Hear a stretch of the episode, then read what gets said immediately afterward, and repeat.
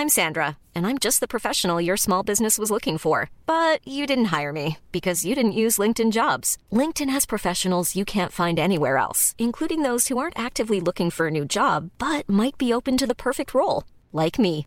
In a given month, over 70% of LinkedIn users don't visit other leading job sites. So if you're not looking on LinkedIn, you'll miss out on great candidates like Sandra. Start hiring professionals like a professional. Post your free job on linkedin.com/people today.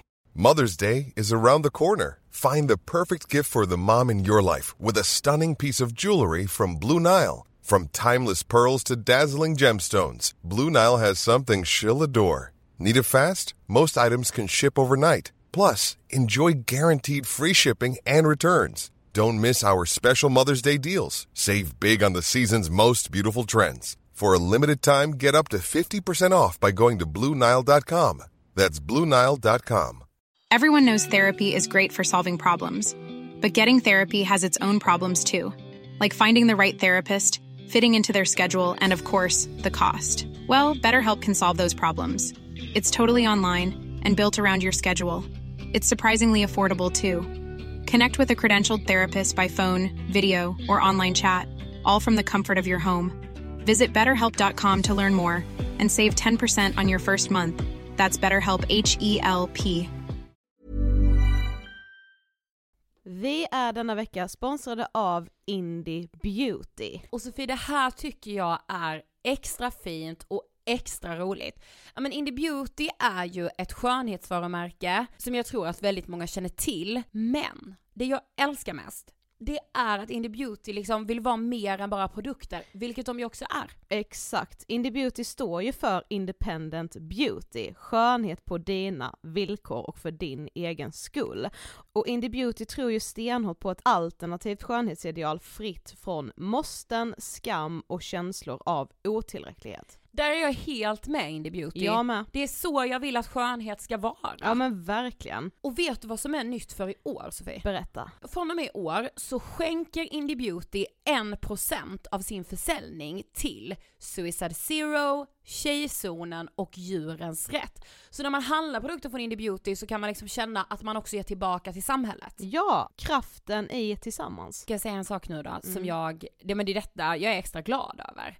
Nu har Indie Beauty tagit fram en keps och den tycker jag ändå så på sommaren, skydda sig från solen, Jättebra, jag älskar kepsen. men det bästa, de bidrar till Suicide Zeros viktiga arbete för att minska antalet självmord och självmordsförsök.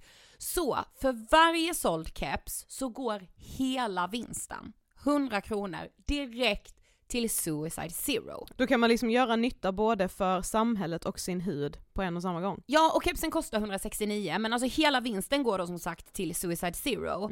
Så om man vill göra skillnad när man är där ute i solen, nu när den börjar titta fram, då ska man välja den här kepsen. Den säljs exklusivt på indiebeauty.se och på Apotea. Tillsammans kan vi skapa en ljusare framtid. Vi ses med kepsarna på! Tack Indie Beauty. Vi är sponsrade av Mindler och som ni säkert vet sedan tidigare så är vi ju ute på psykologresan tillsammans. Men hur vet man egentligen när det är dags att söka hjälp? Ibland uppstår saker i livet som kommer utmana oss och kännas tufft. Det mesta självläker vi oss igenom, för vi är menade att ta oss igenom en viss mängd påfrestningar. Men ibland behöver man professionell hjälp för att ta sig ur jobbiga perioder i livet. Men vart går då gränsen? Vad är en del av livets skavighet och när är det läge att söka hjälp? Det sägs till exempel att stress är farligt, men att det också kan vara bra. Alla sover dåligt ibland, så när har man egentligen sömnproblem? Ångesten kommer väl krypande för de flesta någon gång. Så när ska man se ångesten som outhärdlig? Hur vet jag? Med oss som psykolog har vi såklart min gamla psykolog Linnea Seidbrant. Men Linnea, vad är egentligen utmattningssyndrom? Utmattningssyndrom är en konsekvens av svår och långvarig stress utan möjlighet till återhämtning. Vi är ju då skapta för att klara av stress, men vi behöver också återhämtning. Om du utsätts för för mycket stress under en lång period utan att du får till den nödvändiga återhämtningen så kommer kroppen till slut att säga ifrån. Och det är faktiskt så att alla har en gräns. Du kan drabbas av en rad fysiska eller psykiska besvär som trötthet, sömnproblem, hjärtklappning, besvär från magen och tarmarna och mycket annat. Och det här är ju då varningssignaler och tecken på att du kan behöva göra någonting åt din situation. Annars så kan besvären utvecklas till att du mår så dåligt på sikt att du blir psykiskt och fysiskt utmattad. Ladda ner Mindler till din telefon och läs mer på mindler.se. Gängkriminalitet. I vissa områden beskrivet som krig. Unga män som kallblodigt dödar varandra. Det är det blodigaste gängkriget någonsin i Sverige. Det är mellan Shottaz och Dödspatrullen i Rinkeby i nordvästra Stockholm. En konflikt som kostat tiotals liv på bara några år och en konflikt som inte ser ut att ha något slut. Samhället pratar om krafttag, hårdare straff, politiska åtgärder. Klockan tre natten till måndagen så kastade någon in en handgranat genom ett fönster i en lägenhet i bostadsområdet Biskopsgården i Göteborg. Men hur kunde det bli så här? Och en åttaårig pojke dödades av explosionen. Det här är det andra barnet som enligt polisen har blivit offer för olika kriminella gängs uppgörelser. Har samhället svikit? Men vad beror det på att just Sverige sticker ut här? Som jag sa så tror jag att vi, vi, vi hade en annan, ett annat dödligt våld i Sverige förr som då har minskat. Medan andra länder hade den här typen av problem och vi såg nog inte det riktigt komma att, att också Sverige skulle kunna få den utvecklingen. Mm, idag kom alltså beskedet från domstolen i Danmark att eh, Dödspatrullens ledare, 22-årige Mohammed Ali, är skyldig till dubbelmord och mordförsök enligt dansk domstol. Vad händer med syskon, föräldrar och vänner som förlorar sina älskade i rena avrättningar? Hur lämnar man kriminaliteten för ett liv utan dödligt våld? Och vad händer med tryggheten för medborgare som blir vittnen till skjutningar som inte verkar ha ett slut? Du lyssnar på Ångestpoddens serie Vi måste prata om gängkriminalitet. Och idag träffar vi Anders, biträdande lokalpolisområdeschef i Järva. Hej på er och välkomna till avsnitt 356 av Ångestpodden och tredje delen i vår poddserie Vi måste prata om gängkriminalitet. Ja, hej och först vill jag bara säga tusen tack för alla fina meddelanden vi har fått för, från förra veckans avsnitt med mamman Marita. Eh, Marita har fått ta del av eh, det mesta tror jag, för det känns som att hon har blivit taggad jättemycket. Mm. Eh, och vi är så tacksamma för att vi fick dela hennes berättelse i den här serien. Ja verkligen, alltså det var djupt berörande men också något som jag ju tycker att alla ska lyssna på. Absolut. Även om man kan känna så här, shit, jag måste hitta rätt tillfälle att lyssna på det, för det, det köper jag att man mm. kanske känner att man behöver för att man blir väldigt berörd och liksom, ja men ledsen. Men jag känner ju samtidigt att så här, alla får faktiskt ta sig den tiden. Vi har ju mött det ganska mycket i arbetet med den här serien och speciellt nu när den har släppts. Mm. Att personer säger till oss att alltså jag, jag orkar inte lyssna på det här. Åh gud jag tycker det är så jobbigt, många har skrivit att jag är förälder och sen jag fick barn så blir jag så blödig. Mm. Men jag tänker liksom mycket på att så här, om det är det största problemet man har, att man blir blödig, då ska man vara jävligt glad. För om vi som i samhället inte orkar lyssna på de här berättelserna. Hur ska det ske en förändring? Hur mm. ska personerna som går igenom dödsfallen som får ta emot ett dödsbesked om en avrättning på sitt barn, hur fan ska de orka fortsätta om samhället säger att man inte orkar lyssna? Ja men jag tänker det absolut minsta, minsta, minsta man kan göra för att försöka stötta de här personerna som får vara med om den, de här tragedierna, så är det ju faktiskt att lyssna på deras berättelser. Ja. Att låta dem berätta och försöka ta till sig. Det är jättesvårt att göra det för det går ju typ inte att sätta sig in i sitsen men man kan i alla fall försöka. Ja, och efter den här tredje delen idag så kommer det ju vara en liten paus på två veckor från serien. Ja. Innan vi återvänder eh, till den. Mm, vi har eh, alltså tre avsnitt till efter idag. Exakt, sex delar. Yes. Eh, men den serien tar paus i två veckor för ordinarie avsnitt av Ångestpodden kan man ju säga. Ja.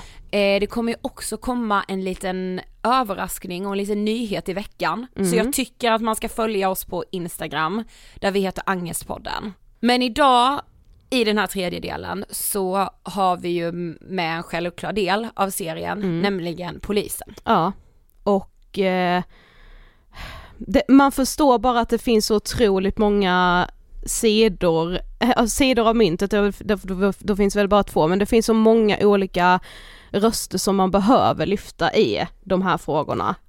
Och, det var liksom självklart för oss att ha med polisen. Ja men det går ju inte annars Nej. liksom. Vilka är det som är liksom samhällets vapen säger jag, men liksom samhällets eh, yttersta medel för att bekämpa gängkriminaliteten. Ja, och de som ju möter det här Det hela ju- tiden i sitt arbetsliv. Det är ju polisen. Mm. Eh, och polisen känns också så omdiskuterad i media Mm. och allt jag kunde känna när vi träffade Anders var att jag, alltså jag högaktar polisen något så kopiöst Mm. för det de liksom gör varje dag. Mm. Ja problemet tror jag är att det finns så många som vill göra något i det här men samverkan finns kanske inte på det sättet som det hade behövts. Vi kommer ju komma in på det. Ja. Men först, vi är denna veckan sponsrade av Ellos. Ja och ni vet ju att vi har en programpunkt tillsammans med oss som heter The F-word där vi ju har lyft kvinnoskapet nu under flera månader. Ja, och the F-word står ju för the female word som är våra, liksom, vi kvinnors programpunkt. Mm. Det måste man säga. Verkligen. Jag tänkte att vi skulle ta the F-word idag. Mm. Vi brukar ju dela liksom det ni har skrivit till oss. Mm. Men idag snor jag det lite till liksom, till förmån för dig och mig. Ja. För vet du vad jag började tänka Sofie? Nej. Vi har diskuterat det här mycket. Det börjar ju liksom gå mot juletider. Mm. Man börjar känna julstressen, absolut. Ja, och när jag tänker julstress, då tänker jag att vi kvinnor får, alltså ytterligare ett heltidsjobb i livet. Ja, så är det. Alltså, man har sitt vanliga jobb som man liksom jobbar på, det som eh, kallas för jobbet.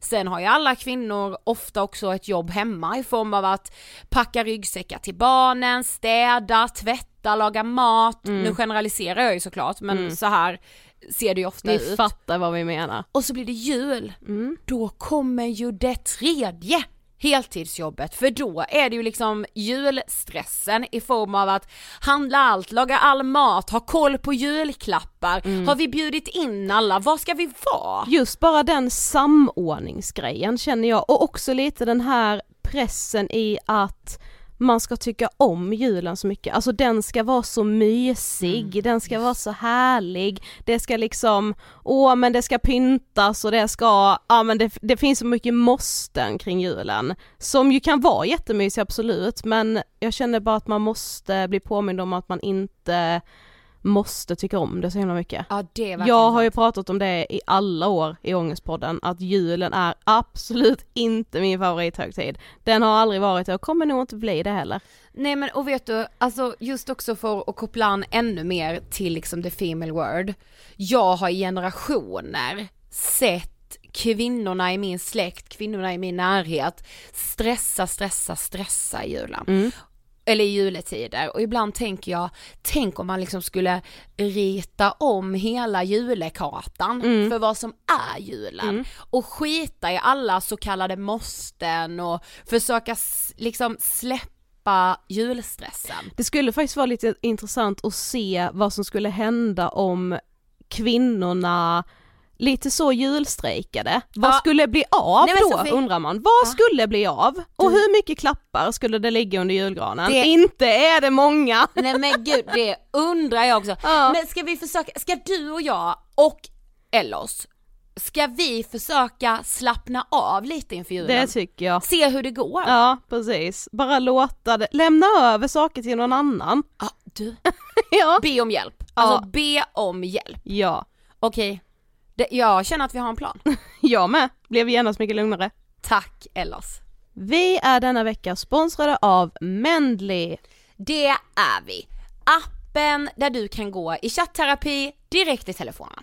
Och du skriver så ofta du vill, får svar 3 till 5 gånger i veckan och det är alltså ingen väntetid. Så när du har laddat ner appen så sätter du igång med terapin och sen är liksom chatten igång. En sak som jag tycker är liksom väldigt, väldigt bra, Mm. det är att det är så lätt att komma igång. Mm. För man pratar ju ofta om att det är liksom höga trösklar för att våga gå i terapi, komma igång med terapin. Mendley gör det så mycket enklare. Mm. Det var typ det jag kände också när jag själv gick i, i eh, terapi hos Mendley. Det var just det här med att jag hade ju tänkt väldigt många gånger att jag skulle börja terapi. Men eftersom steget dit kan vara ganska svårt, det kan vara svårt att liksom veta vem man ska vända sig till eller liksom så, det kan vara att man kanske bokar in en tid och så tar det flera dagar innan man får den och så hinner man avboka, så du vet, nu var det bara så, ladda ner appen, komma igång, och där var vi igång! Alltså du vet Ja, så, jag jag hann inte tänka, helt plötsligt så bara var min terapi igång. Ska jag säga en siffra som kanske kommer skaka om dig? Visst. Det är över 17 000 användare som har blivit hjälpta av Mendley. De har över 80 legitimerade psykologer och psykoterapeuter och de har 92% nöjda användare. Otroligt. Ladda ner Mendley via App Store eller Google Play. Tack Mendley.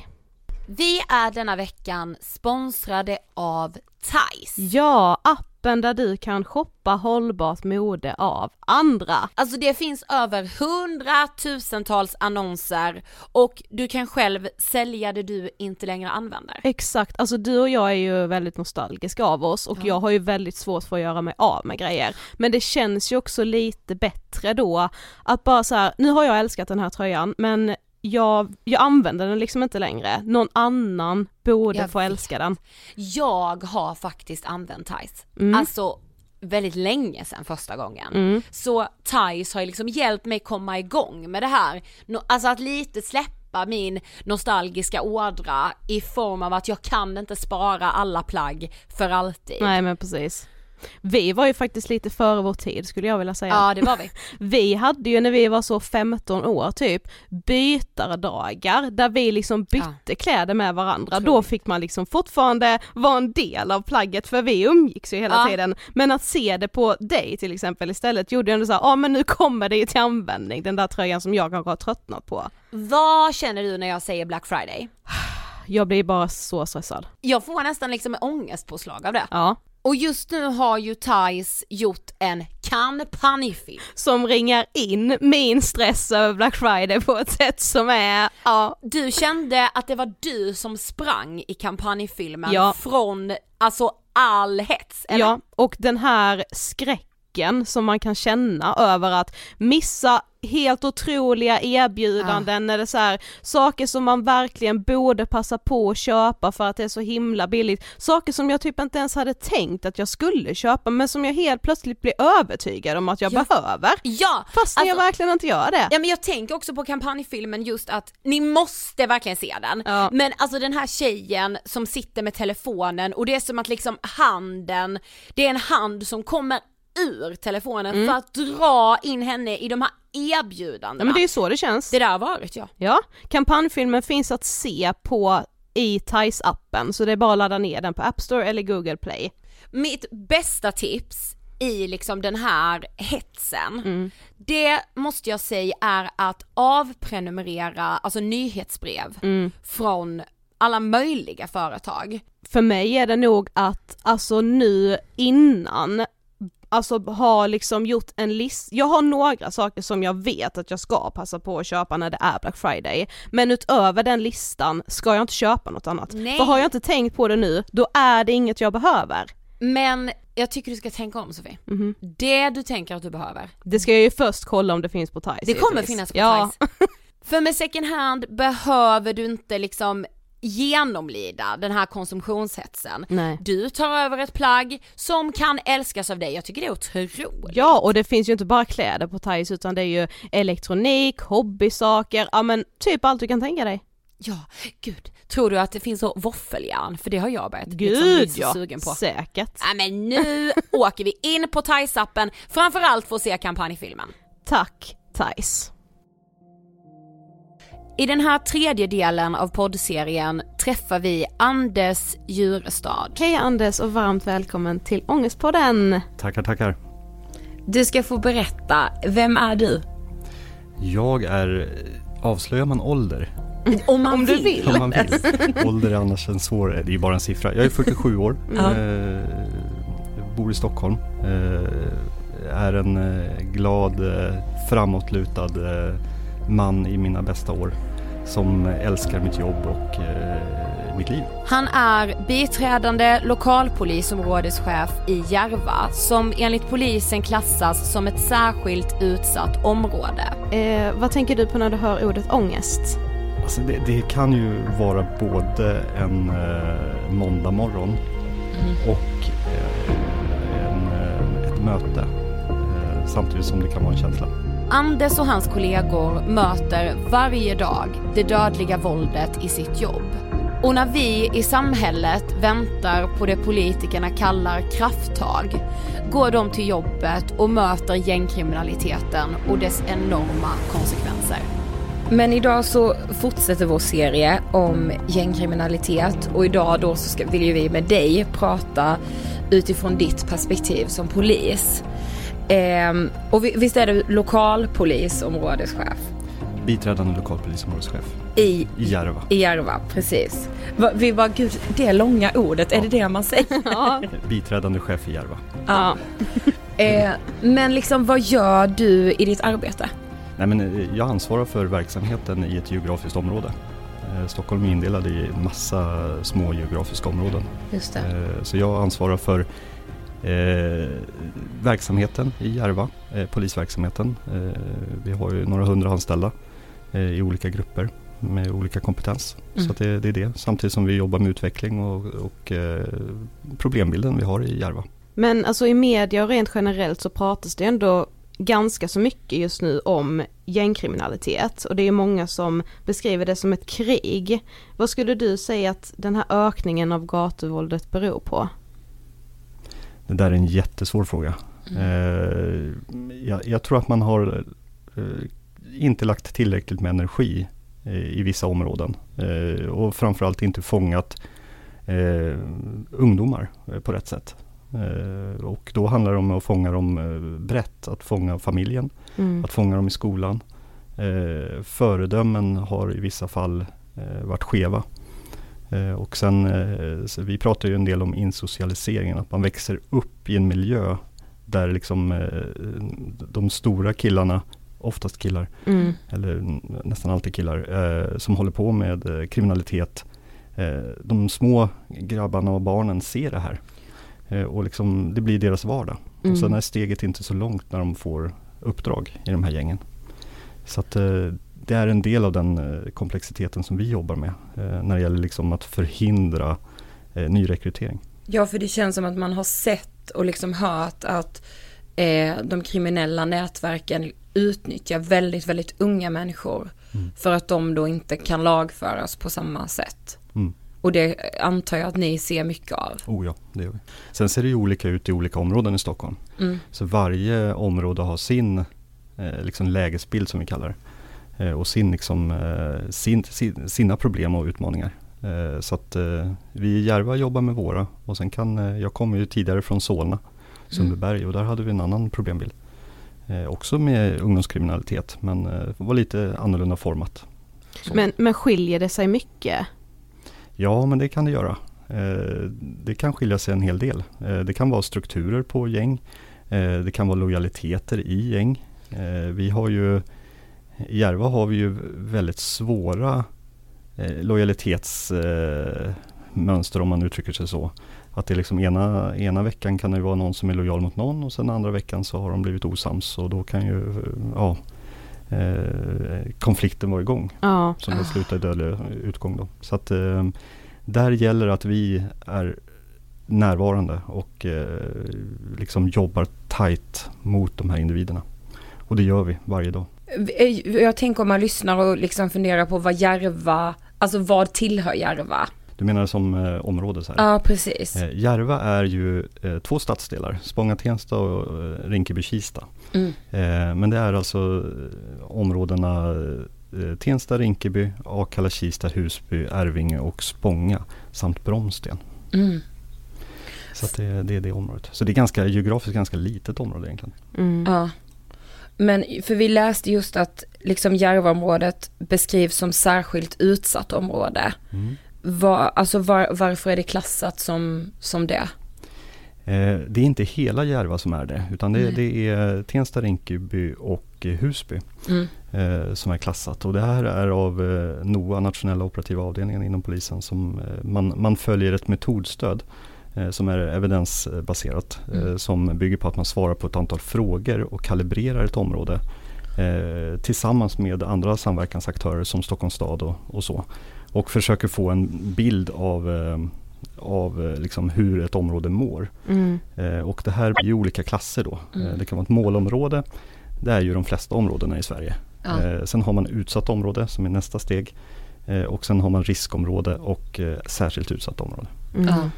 Så det, det, är lite, det är en klassning av ett område. Men vad är då ett särskilt utsatt område? Ett särskilt utsatt område är väl enkelt sett, det, det, det är en ganska komplex beskrivning, men enkelt sett så är det att eh, de kriminella elementen har liksom eh, både förgreningar och tagit över lokalsamhället. Mm. Och det blir en, dels en otillåten påverkan mot eh, boende och verkande i området. Eh, eh samhällsaktörer har liksom kanske tvingats bort från ett område. Ja. Eh, det, det, är flera delar som är väldigt svåra. Mm. Och det, där, eh, det är ju våra mål och det här är ju också ganska nytt inom polisen att vi jobbar ju våra stora långsiktiga mål är att skapa målområden, alltså den, liksom den, ett, eh, liksom ett område som inte är liksom färgat av eh, grov kriminalitet. Mm. Så att det här det är bra att vi mäter eh, och att vi följer upp, för det här kalibreras ju en gång per år. Mm. Ah, okay. Eh, så att man får liksom hela tiden eh, liksom cred på att man har gjort rätt. Ja. Att vi ligger ah. rätt. Så. Mm. Och vi har positiva delar i det här. Eh, vi har bland annat flyttat ut polishuset. Det är ju ett år gammalt, flyttat till Rinkeby. Just det. En närvarande polis gör ju att eh, klassningen särskilt utsatt område Rinkeby eh, är, känner vi i flera delar är på väg att förändras. Mm. Väldigt positivt. Mm. Men vi, vi ska lyckas. Det är min målbild. Mm. Eh, men alltså hur mycket av ditt, eller liksom ert polisiära arbete i Järva är kopplat till gängkriminalitet? Eh, det, är ju, det präglar ju vår vardag. Ja. Det gör det ju. Och, vi, vi, eh, och det är ju en av utmaningarna jag har. För att samtidigt, om, om jag bara hade kokade ihop alla händelser i mitt område och gjorde prioritering av det, då skulle ju skjutvapenvåldet hamna överst hela tiden. Mm. Men då skulle enskild eh, boende och verkande inte få sin polis riktigt. För men det sker ju andra brott också. Det är någon stöld, det är ett inbrott och sådär. Eh, och de enskilda målsägarna behöver också polisens uppmärksamhet. Så därför har vi organiserat oss så att vi har liksom lyft, brytit ut skjutvapenvåldsdelen och gängkriminalitetsdelen i en särskild ordning eh, mm. i Järvapolisen. Eh, för att liksom skapa en bra struktur och bra prioriteringar. Samtidigt som inflödet av övriga händelser i Järva inte blir bortprioriterade utan de finns där som ett parallellprioriteringssystem. Ja. Så att vi jobbar liksom med två, två täter. Mm. Eh, och det tycker vi är superviktigt för att vi ska kunna möta liksom alla i Järva. Eh, liksom de ska få se sin polis. Mm. Ja såklart. Ja. Men de här konflikterna som liksom är pågående idag, de har ju varit pågående väldigt länge. Mm. Eh, varför tror du att man liksom inte har uppmärksammat det speciellt mycket? Alltså det känns ju som att det är först nu som man verkligen har så här, fått upp det här till ytan. Men jag, jag tror att eh, vi har ju haft, jag har ju varit polis eh, ett tag och när jag 2012, 2013 eh, var med om Husbykravallerna och, mm. och den resan Eh, då var det en annan problembild. Mm. Eh, det har alltid präglats av narkotika. Eh, narkotikan är ju roten till allt ont. Mm. Eh, och det är ju liksom det som, som konflikten oftast handlar om. sen har ju liksom, sen senaste åren här har ju själva skjutvapenvåldet ökat eh, till nivåer vi inte har sett. 2017 och framåt så har vi liksom, har den problematiken som knappt fanns eh, 2012, 2013. Så att eh, vi har liksom, det, det har skiftat. Eh, mm. Vi hade 2013 då Husbykravallen, då var ju polisen väldigt utsatt. Vi utsattes för stenkastning och eh, ja, brandbomber och så. Och lurades in i bakhåll. Eh, det var en helt annan problembild. det har vi ju i stort sett jobbat bort. Eh, nu har vi ju andra problem då med skjutvapenvåldet mellan olika grupperingar Mm. eh, som vi jobbar stenhårt med. Ja, för du berättade ju för oss nu innan vi satte på eh, mickarna att du tillträdde i början av det här året. Mm. Hur många mord har ni haft eh, sedan dess? Eh, jag och min eh, chef har haft, eh, vi har haft tio mord. Ja. Eh, genom, och sen fyra mordförsök. Eh, och det är helt sjukt. Mm. Det, det, det präglar oss och det, det formar oss. Eh, och det gör att vi, eh, vi, vi måste, får ju aldrig ge upp. Alltså det, det är liksom det, det är ett tungt arbete.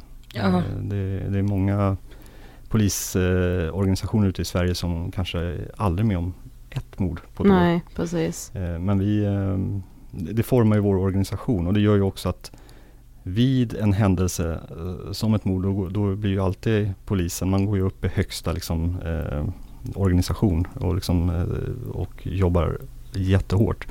Eh, men vi, eh, jag och Maria då som är chef i Järva och jag är biträdande, vi har ju jobbat jättehårt med att skapa eh, en organisation som ständigt rullar så kallad linjeverksamhet som vi kallar det.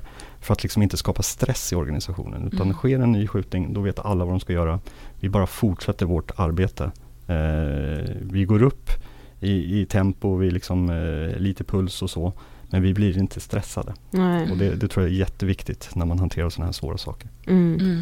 Så att eh, vi, vi jobbar vidare och vi ser ju framgång i det konceptet. Eh, Ja, för hur, hur gör ni för att det inte liksom ska inom organisationen bli normaliserat? Alltså de här morden när det sker så tätt och så mycket hela tiden. Mother's Day is around the corner. Find the perfect gift for the mom in your life with a stunning piece of jewelry from Blue Nile. From timeless pearls to dazzling gemstones, Blue Nile has something she'll adore. Need it fast? Most items can ship overnight. Plus, enjoy guaranteed free shipping and returns. Don't miss our special Mother's Day deals. Save big on the season's most beautiful trends. For a limited time, get up to 50% off by going to BlueNile.com. That's BlueNile.com. I'm Sandra, and I'm just the professional your small business was looking for. But you didn't hire me because you didn't use LinkedIn jobs. LinkedIn has professionals you can't find anywhere else, including those who aren't actively looking for a new job but might be open to the perfect role, like me. In a given month, over 70% of LinkedIn users don't visit other leading job sites. So if you're not looking on LinkedIn, you'll miss out on great candidates like Sandra. Start hiring professionals like a professional. Post your free job on linkedin.com/people today. One size fits all seems like a good idea for clothes until you try them on. Same goes for healthcare. That's why United Healthcare offers flexible, budget friendly coverage for medical, vision, dental, and more. Learn more at uh1.com. Hur ska det inte bli normaliserat? Jättebra fråga. Eh, Jag har eh, väldigt många poliser hos mig som har liksom hamnat först på plats på väldigt många skjutningar. Mm. Eh, Som polis så att se en skjuten person och sen vårda innan man har gjort platsen säker för ambulans och sjukvård och så komma fram. Den, den lilla perioden av liksom lite hopplöshet eh, eh, och sen all, alla de här synerna man ser, det formar oss. Mm. Självklart. Eh, och då är det jätteviktigt med avlastning, samtal, reflektion. Att hela tiden jobba med, med de här frågorna. Och det blir ju Alltså att, att få avlastning och samtalsstöd och så, det är ju centralt. Såklart. och där har polisen blivit väldigt duktiga. Mm. Men, men att hela tiden matas med det här eh, självklart formar oss. Mm. Och enskild eh, medarbetare. Mm. Ja. Men, men vad möter ni då för känslor, alltså från de som bor i de här områdena, som inte är del av konflikterna, alltså kanske direkt, men man blir, alla blir ju en del av det på något sätt. Mm. Vad möter ni för känslor? I- För det mesta väldigt bra känslor. Mm. Alltså folk bor ju och verkar ju i Järva. Mm. Och det är deras eh, hem. Mm. Eh, och liksom, de vill ju värna om sitt hem. Eh, de vill, eh, det- finns en mättnad av det som händer. Och det finns fler och fler som reagerar på det som händer. Och här har jag och Maria med stora öppna famnen sagt att vi ska göra allt för alla som vill reagera. Mm. Vi har, vi har föräldrar, vi har föräldramöten som jag anordnar i, liksom, i olika delar. Eh, vi bjuder in till vad heter det? mammasamtal, mm. oftast mödrar då som är väldigt engagerade. vi bjuder in unga ungdomar som känner att ja, men vi vill demonstrera mot våldet här ska vi göra allt för att de ska få tillstånd och så för att liksom kunna eh, bryta ny is och kunna påverka samhället. Så att vi ser ett samhällsengagemang som ökar hela tiden. Och vi ser också nu eh, sista veckan här eh, efter skjutningen av Einar. Ja. Så ser vi också hur man från olika stadsdelar, både Södermalm och Järva, hittar varandra. Oh. Eh, föräldrar från Järva går och nattvandrar eh, i, på Södermalm och nu, ska, nu är det tvärtom. Mm. Eh, att Södermalms eh, föräldrar går till Järva. Det här är helt fantastiskt. Ja det är och det vi, verkligen. Jag får gåshud av ja. det alltså. Och vi vill ju, alltså det här, vi, vi tror ju på att polisen är inte lösningen. Eh, vi har vårt uppdrag. Eh, men det här, det här måste komma från samhället. Mm. Det måste komma liksom från enskild liksom, uh, ungdom, förälder, enskild individ som brinner för att det här måste få ett stopp. Mm. Sen måste engagemanget få hjälp från politiker, från samhället, från oss. Mm. Så. Så att, jag tror på att vi, det händer någonting. Alltså vi har känt den känslan nu i, jag har känt den ett par år, mm. att liksom är en förändring på gång. Eh, men eh, först nu när man jobbar nära så ser vi bara det här halvåret vi har jobbat, jag och Maria, att vi börjar se små, små, små, små embryon till förändring, liksom, liksom mindset. Mm. Som är väldigt intressanta och väldigt positiva. Ja. Mm. Men jag tänker, alltså de personer, för att knyta an till vår podd också, mm. de personer som liksom alltså florerar i de här gängmiljöerna. Mm. Upplever ni att det finns mycket psykisk ohälsa hos dem? Den är svår. Mm. Eh, man kan väl säga så här, vi, att komma under ytan på företrädesvis män eh, som är gäng. Eh, det är svårt att komma bak under ytan hos män överhuvudtaget. Mm, ja. Eller killar. Mm. Eh, att prata känslor och prata liksom, hur man mår. Eh, men när vi på riktigt, vi håller på med avhopparverksamhet, vi håller på med proaktiva samtal, alltså att man motiverar enskilda. Det, det är en av våra liksom, eh, uppdrag ja. som vi har. Eh, för att hela tiden jobba med ungdomar och liksom få dem på andra banor i livet. När vi kommer under ytan eh, så har vi märkt att det kriminella livet är väldigt stressigt. Mm. Eh, och det här läser vi också lite här och där. Att liksom mm. de som har bytt bana i livet är liksom har försökt avstånd. Alltså att, det, att hela tiden leva utifrån liksom ett jagande, oftast då pengar. Eh, och liksom en makt, eh, det, det, skapar ångest. Alltså mm. det, jag är helt övertygad om det. Eh, att de här har inte ro i själen. Utan mm. de, det, är liksom, det är ständig liksom, rädsla, det är ständig jakt. Det är liksom, eh, man vet inte var lojaliteten finns. Nej. Eh, så att, ja, nej, jag, jag tror att väldigt många mår väldigt dåligt. Mm. Jag tycker det är så intressant för nu, alltså det du säger nu just med det här maskuliniteten, machokultur. Mm. Av alla personer vi har träffat så ringar ni in samma sak. Mm. Alltså ni kommer ju från olika delar eh, men är liksom på något sätt delar, alltså för att motverka konflikten eller har förlorat någon. Och mm. alla vi har pratat med säger just det du säger nu. Mm. Eh, med liksom den här maskuliniteten och att den är så viktig och man kommer inte liksom in på känslorna. Mm. Eh, det känns en, så intressant att, att, att man nog har en bild av hur det ska vara innan man ger sig in i det. Mm. Och sen när man är i det så är det något helt annat. Mm. Mm. Ja men verkligen. Ja, men många av de här morden som sker blir ju ouppklarade. Mm. Varför tror du det är så? Eh, nu har ju vi lite framgång i eh, Järva, mm. eh, senaste morden här. Vi har ju väldigt många som sitter för, som misstänkta för som delaktighet i morden. Mm. Den här framgången har gjort att vi fått ett lite andrum och lite lugn. Konflikten pågår men vi har många ledande som sitter. Mm. så att, men mord i gängmiljö är väldigt svåra. Och det, det, är så, det är så enkelt som att det är ingen som vill prata med oss. Nej. Mm. Så vi måste hitta svar på andra sätt. Och skjutningar sker oftast eh, tider och platser där inte vittnen finns. Just eh, och, och, annan kameror eller vad det nu kan vara. Så att vi, vi måste ju liksom börja eh, vi börjar ju uppförsbacke från början. Ja. Så det, det, är så viktigt att vi liksom eh, kartlägger och vi liksom bygger upp hela ärendet med teknisk bevisning och så. Eh, det här är jättesvårt. Mm. Eh, eh, alltså mord utanför gängkriminalitet som kanske sker i, i relationsvåld eller i andra saker. Där, där blir det helt annorlunda för där har vi oftast vittnen, vi, vi, har andra vi kan prata med, vi har oftast en begränsad plats, en enkel plats att jobba på. Just. Här är det ju liksom utomhus, allmän plats där många har vistats, det är svårt att hitta spår och så vidare. Så att vi, vi börjar i uppförsbacke från början så att det, det gäller att vi har koll kontinuerligt och kartlägger liksom, eh, strukturer och gäng och liksom vilka som umgås med vilka hela tiden. Mm. Eh, För att liksom ha en, ett pussel lagt redan innan. Liksom. Ja. Just det. Ja, för det känns som att Alltså just att prata med polisen, alltså det är liksom det sista man gör. Alltså man Mm. gör inte det för något i världen. Eh, men också att det känns som att, alltså vittne, att det är svårt att få folk att också vittna. Mm. Upplever du att det är så? Ja, det är det. Mm. Eh, nu är jag lite generell för att det finns också lite sådana här samhällsförändringar där. Eh, vi hade för ett år sedan, förra sommaren och under hösten så hade vi en våldsspiral i Järva. Eh, och där höll man ungefär 1500 förhör i olika händelser eh, med boende och verkande i området. Och det som utredningsledarna såg där, det var att folk var mer benägna att prata med polisen.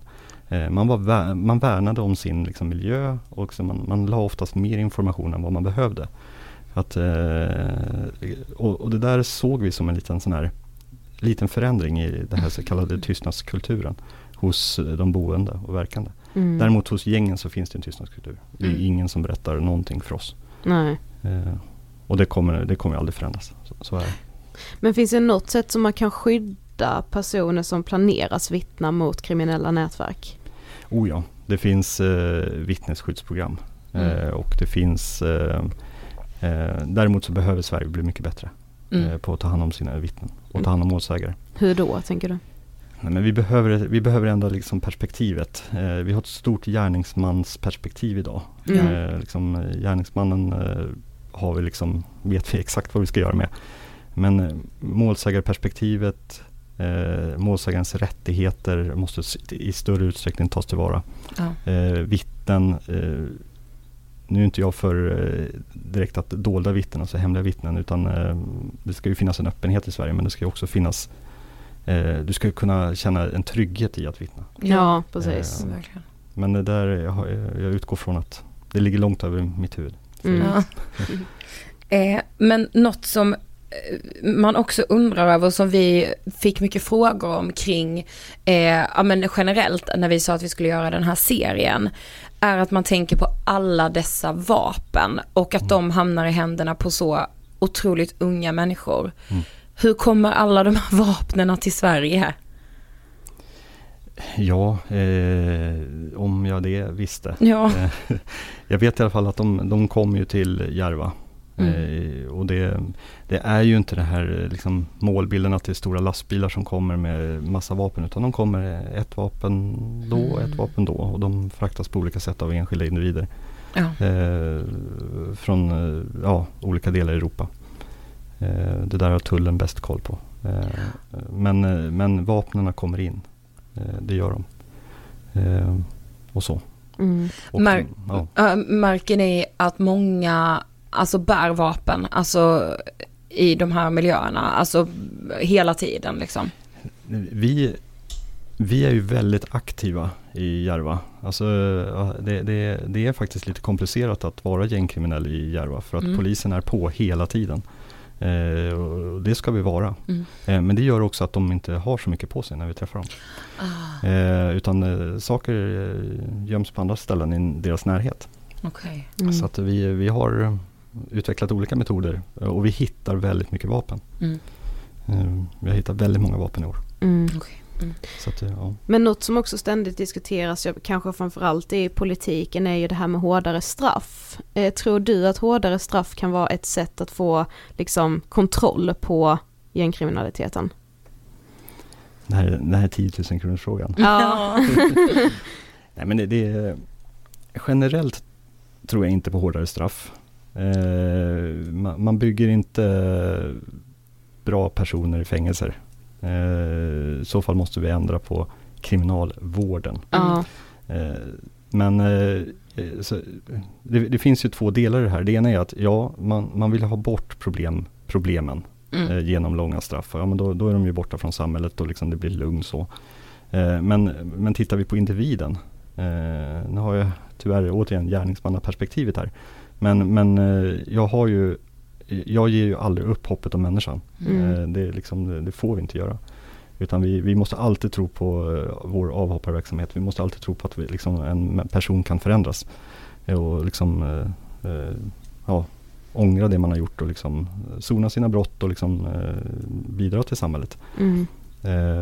så jag, jag, tror mer på att vi, vi måste vi, vi, måste hitta bra program för att liksom, förändra individer. Mm.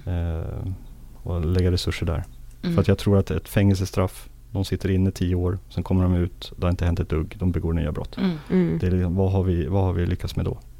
Egentligen. Exakt. Mm. Men nu, vi var ju inne på det lite just att eh, de här gängmiljön inte liksom eh, vill prata mer eller vittna eller, eller sådär. Men, men hur ser liksom, alltså, sam, alltså vad ska man säga, hur är liksom, för de förstår ju att ni som poliser rör er i samma liksom områden och miljöer som dem. Eh, känner ni att de ändå accepterar det? Eller alltså jag vet inte riktigt, alltså hur är stämningen? Alltså det finns en relation eh, polis och eh, kriminell. Ja, det är det jag tänker. ja, den, eh, nej men vi, det, det, är ju så att på, enskilda poliser bygger upp relationer ja. med individer. Eh, på det sättet att man, man har olika roller.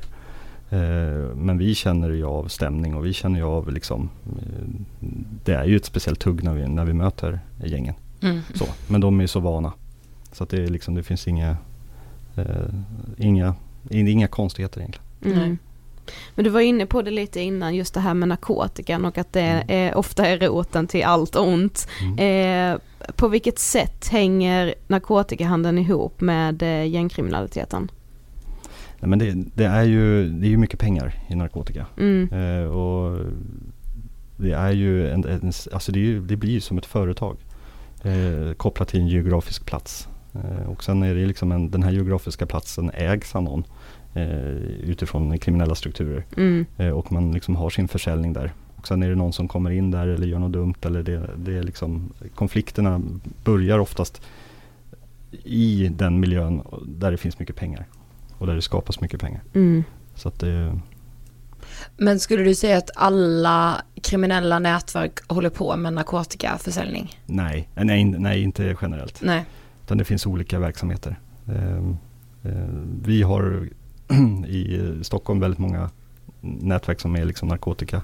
Har det som liksom ja, grundbusiness. Men eh, sen finns det ju andra delar mm. Eh, och olika gäng i Sverige mm. som håller på med olika saker. För det känns som så viktigt också att prata om det, att liksom, ja men människor i innerstan eller att man tror att man inte är en del av liksom problematiken kring mm. gängkriminalitet. Men så eh, normaliseras det att till exempel partyknarka och så förstår man inte mm. att man är, är med och liksom göder den här livsfarliga spiralen. Mm. Eh, kan ni liksom polisiärt uppleva att folk inte förstår de kopplingarna? Ja, när, när, man, när man är man brukare, partybrukare av narkotika då har jag nog svårt att, eh, jag, jag, tror inte den kopplingen är riktigt att det här mordet och de konflikterna som är ute i, liksom, i, i Stockholm mm. kopplas till det. Alltså det, det är två olika världar.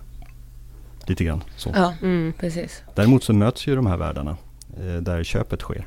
Ja, precis. Jag tänker också att man nog, någonstans förstår man det nog. Mm. Men man väljer ju att inte förstå det. Mm. Jo, men en annan sak som diskuteras i media är också huruvida man ska sätta in militären i de här särskilt utsatta områdena. Vad mm. tänker du kring det? Nej, eh, det tycker jag inte. Eh, vi är inte, det, det, nej det finns inga skäl. Det, det, är ju inte, det är ju inte ett krig. Alltså militären ska användas i liksom, om Sverige angrips. Eh, man måste skilja på fred och krig. Mm. Eh, och sen, eh, utan det här handlar om att vi, vi behöver eh, liksom, tillsammans ta tag i och jobba vidare med vår problembild. Eh, och då är det ju polis, det är eh, staden, mm. det är olika samhällsaktörer, föreningar, samfund och så vidare. Eh, som alla behöver gå tillsammans och liksom hjälpas åt. Men upplever du att det finns en samverkan där bland alla de här olika instanserna? Oh ja, ah. mm. jättebra samverkan. Mm. Eh, vi möts varje dag i stort sett i olika forum.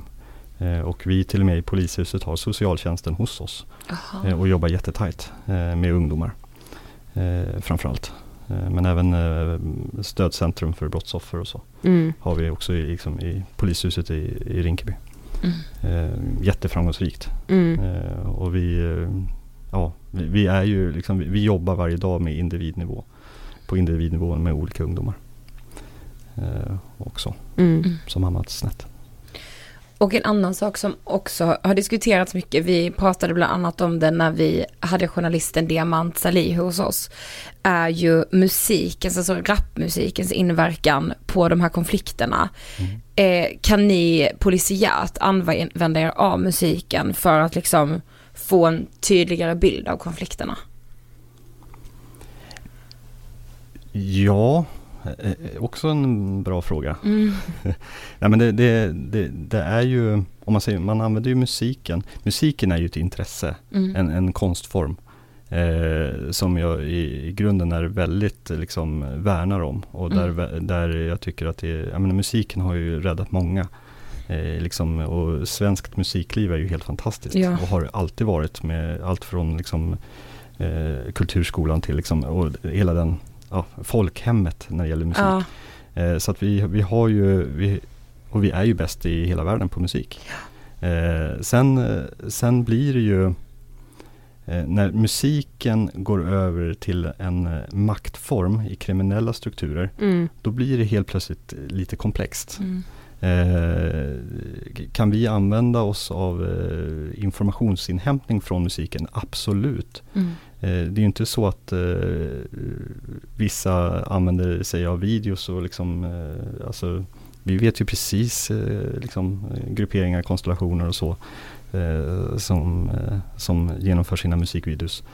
så att det blir ju en informationsdel för oss, självklart. Mm, det, för det är ju många som några av de som vi har poddat med inför den här serien som också upplever det här med att Ja, alltså att rapmusiken ju verkligen kan ha räddat många, att det är verkligen. den här hobbyn som gör att man lämnar kriminaliteten och istället lägger all sin tid på mm. just musiken. Men att det idag nästan har slagit över så att musiken blir en ingång in i det kriminella för att man liksom måste leva som man sjunger. Mm. Alltså så här, och ju grövre det är desto coolare typ, alltså att det är lite den känslan. Mm.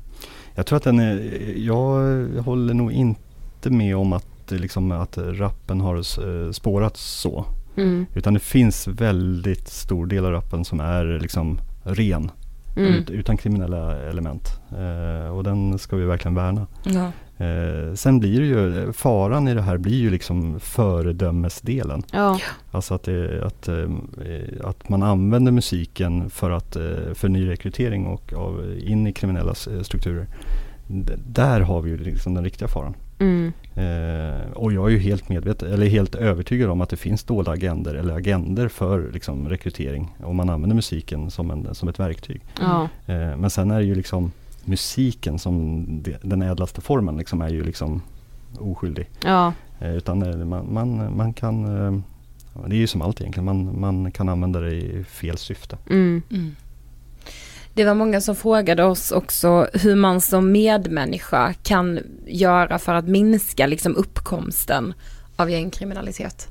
Alltså, ja, jag tror ju på samhällsengagemang mm. eh, mot våld. Eh, men jag tror också på att vi, det, vi, en kan inte göra allt utan alla kan göra något. Alltså, mm. det, alltså, jag tror ju på att för att minska eh, kriminalitet i Sverige Eh, liksom, då måste vi liksom förhindra nyrekrytering. Mm. Och då måste vi i varje område där det sker nyrekrytering, den kan ske på olika sätt. Mm. Eh, det är som insocialisering som jag nämnde tidigare, mm. att man liksom växer upp i en miljö där liksom, eh, krimin, liksom eh, kriminella strukturer finns liksom som en normalitet. Mm.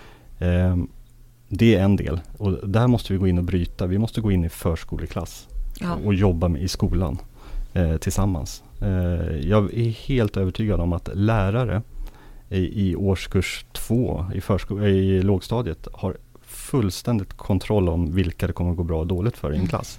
Och då sätta in rätt resurser och rätt liksom, åtgärder tidigt och följa dem hela vägen genom skolgången. För vi vet att eh, väldigt många eller väldigt hög andel som klarar årskurs 9 kommer också klara sig bra i livet. Ja. Och kunna stå emot eh, liksom, eh, dåliga krafter. Mm. Men finns då de resurserna idag? Eller liksom, Nej. nej. Så det vad finns behövs? Bra, det finns bra exempel. Mm. Eh, det finns, eh, vi har skolor i Järva som har eh, satsat väldigt hårt på det här och vi har, vi har olika projekt eh, i Stockholm som, eh, som satsar väldigt hårt på det här. Eh, men skolan generellt skulle behöva mer stöd och hjälp och jobba mer med samverkan. Mm. Och sen skulle vi behöva jobba med liksom sekretesslagstiftningen. Att, eh, och det betyder egentligen att skola, polis och socialtjänst skulle kunna prata mycket mer med varandra och Just dela, dela information. Idag är det Ja svårt. just det, det kan man inte idag på samma sätt, nej. Nej, det måste ha skett något brott eller det måste liksom varit något allvarligt för att vi Just ska kunna dela ordentligt och information. Ja. Men vad skulle du säga att alltså, polisen och kanske samhället i stort behöver för resurser för att vi ska få kontroll över det här eh, gängvåldet som sker? Liksom rent politiskt kanske Mm. eller? Nej, men det behöver, vi behöver bra verktyg. Eh, polisen står ju i en tillväxt. Eh, bara i Järva ska vi ju växa med eh, jättemånga poliser nu närmsta, par, eh, närmsta åren här. Mm. Eh, så polisen i Stockholm växer. Eh, så att, och det är ju jättevälkommet. Eh, så att vi, vi är jätteglada för en, mer resurser. Så att vi verkligen kan fortsätta det arbetet vi gör. Eh, sen, sen behöver liksom skola, socialtjänst, alla behöver ju liksom tillsammans eh, jobba vidare. Och liksom ha rätt resurser för rätt stödåtgärder. Mm. Eh, men det kostar. Alltså det, att, att eh, forma Sveriges framtid kostar. Mm. Eh, på alla plan. Mm. Okej, vi har kommit till sista frågan. Uh. Eh, vad inspirerar dig liksom i ditt arbete? Sånt här inspirerar. Ja. Eh, För Mm. jag, jag får energi av att liksom prata av mig lite. För att det, jag, jag eh, det kanske inte jag har så mycket att säga, men jag, jag får liksom när jag vet att det är många som lyssnar och jag vet att det är många som funderar på precis de frågorna ni ställer. Mm. Och just det här med att, ja men vad kan jag bidra med? Mm. Eh, och det är precis så vi jobbar i, i Järva. Att vi, liksom, vi vill tillmötesgå enskilda engagemang. Eh, vi har ju ett initiativ där vi möter, eh, vi kallar det medborgarråd en gång i månaden, jag och min chef. Eh, Där vi möter liksom ansvariga från föreningar och föräldrar och från ja, samfund. Och bara träffas och pratar och delar erfarenheter och så.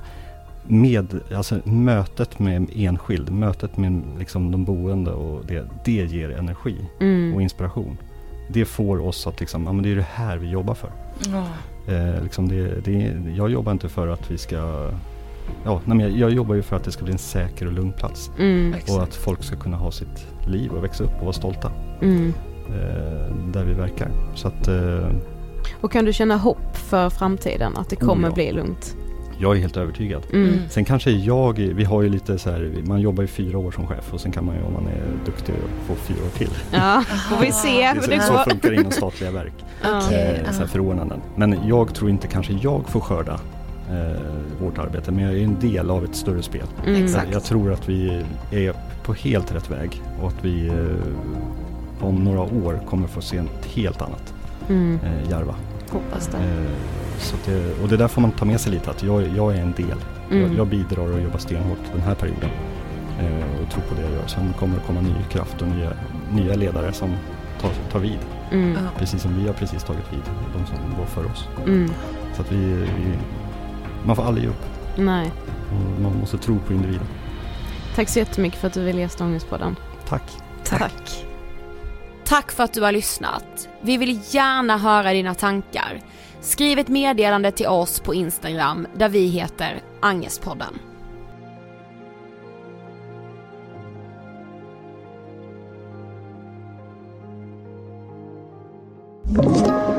Podplay.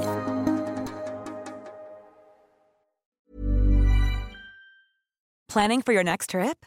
Elevate your travel style with Quince. Quince has all the jet setting essentials you'll want for your next getaway, like European linen, premium luggage options, buttery soft Italian leather bags, and so much more. And is all priced at 50 to 80% less than similar brands. Plus, Quince only works with factories that use safe and ethical manufacturing practices. Pack your bags with high-quality essentials you'll be wearing for vacations to come with Quince. Go to quince.com slash pack for free shipping and 365-day returns. Mom deserves the best, and there's no better place to shop for Mother's Day than Whole Foods Market. They're your destination for unbeatable savings, from premium gifts to show-stopping flowers and irresistible desserts. Start by saving 33% with Prime on all body care and candles. Then get a 15-stem bunch of tulips for just $9.99 each with Prime. Round out Mom's menu with festive rosé, irresistible berry chantilly cake, and more special treats. Come celebrate Mother's Day at Whole Foods Market. Imagine the softest sheets you've ever felt. Now imagine them getting even softer over time. That's what you'll feel with Bowl and Branch's organic cotton sheets. In a recent customer survey, 96% replied that Bowl and Branch sheets get softer with every wash. Start getting your best night's sleep in these sheets that get softer and softer for years to come. Try their sheets with a 30-night guarantee. Plus, get 15% off your first order at bowlandbranch.com. Code BUTTERY. Exclusions apply. See site for details.